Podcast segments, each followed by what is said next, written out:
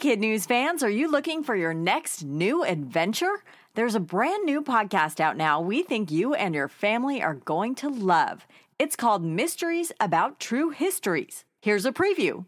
From the creators of Who Smarted and Starglow Media comes a podcast full of mystery, adventure, time travel, and riddles. and secret math.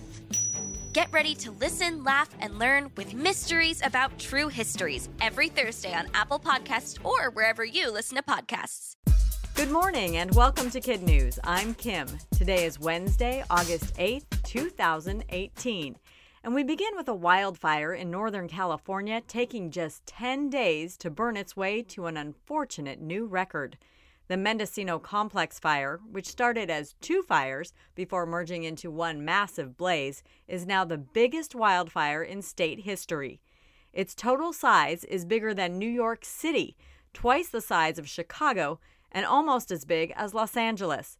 Firefighters think it'll take another week to get a handle on it.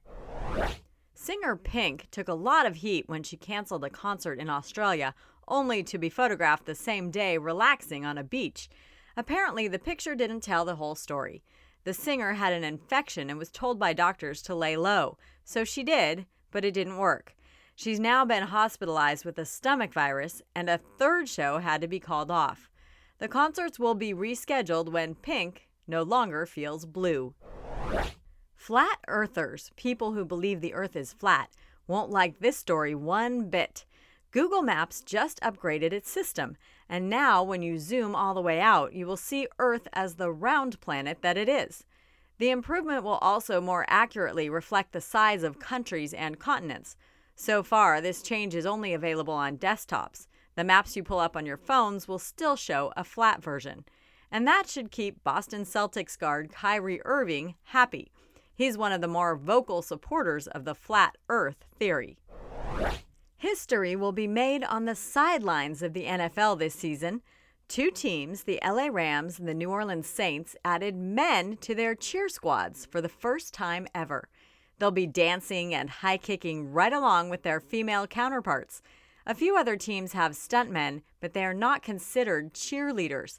These men are, and they make their debut when the preseason begins tomorrow night. Who knew Facebook has a furry side? A family of foxes has taken up residency on the rooftop park of the social media giant's California headquarters. Employees aren't allowed to feed or pet the wild animals, but that hasn't stopped them from taking pictures and, yes, posting them. The foxes even have their own Facebook page with over a 100,000 likes.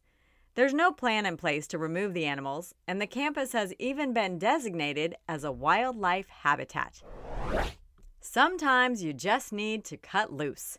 A pair of senior citizens disappeared from their nursing home in Germany over the weekend, scaring friends and family alike. Hours later, they were found a few miles away, rocking out at the biggest heavy metal festival in the world. The geriatric headbangers were a bit disoriented and confused when first located, but they were also reluctant to leave.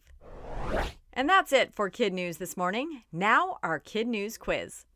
A wildfire burning in Northern California just became what? The biggest fire in state history.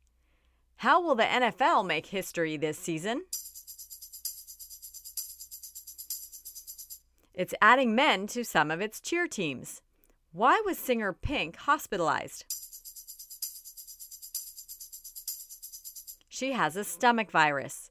Two elderly men snuck out of their care facility in Germany to do what? Attend the world's biggest heavy metal concert. Google Maps just made what change?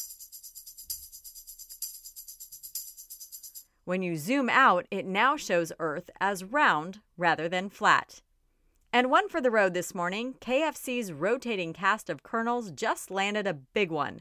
Starting this week, Jason Alexander, better known as George Costanza from Seinfeld, assumes the TV duties of the fried chicken founder. Past celebrity colonels include Rob Lowe, Reba McEntire, and George Hamilton. And that's it for us today. We hope you tune in for more kid news tomorrow morning.